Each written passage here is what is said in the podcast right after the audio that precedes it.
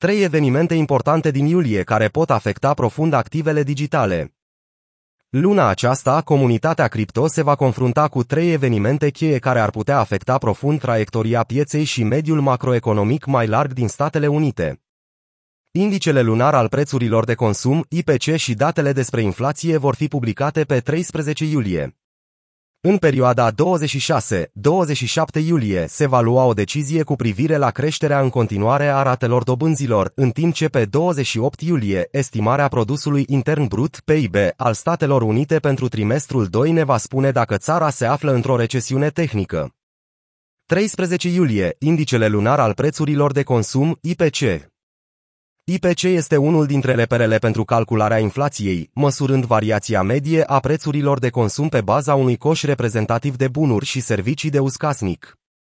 O creștere continuă a inflației ar putea avea un impact asupra cererii de criptomonede, deoarece consumatorii ar trebui să cheltuiască mai mult pentru a supraviețui.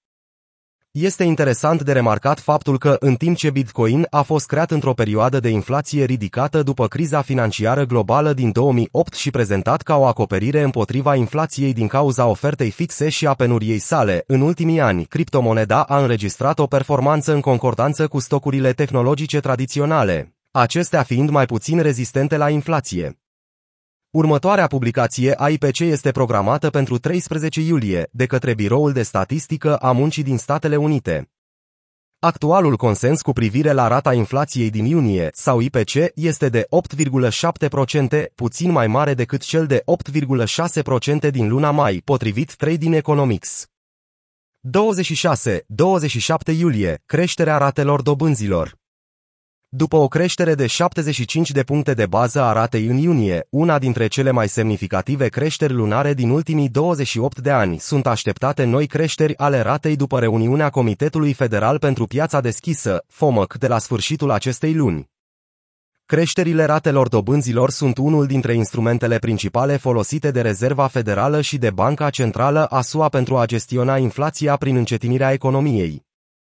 Creșterea ratelor dobânzilor duce la creșteri ale costurilor îndatorării, ceea ce poate descuraja cheltuielile și împrumuturile pentru consumatori și întreprinderi. În această lună se așteaptă ca FOMC să decide dacă crește ratele cu 50 sau 75 de puncte de bază. Iulie 28. Estimarea produsului intern brut.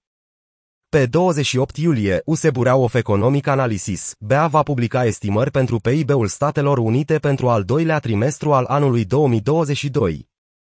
După ce a înregistrat o scădere a PIB-ului cu 1,6 în T1 2022, monitorul GDP nou al Rezervei Federale din Atlanta se așteaptă acum la o scădere de 2,1 a creșterii PIB-ului pentru T2 2022.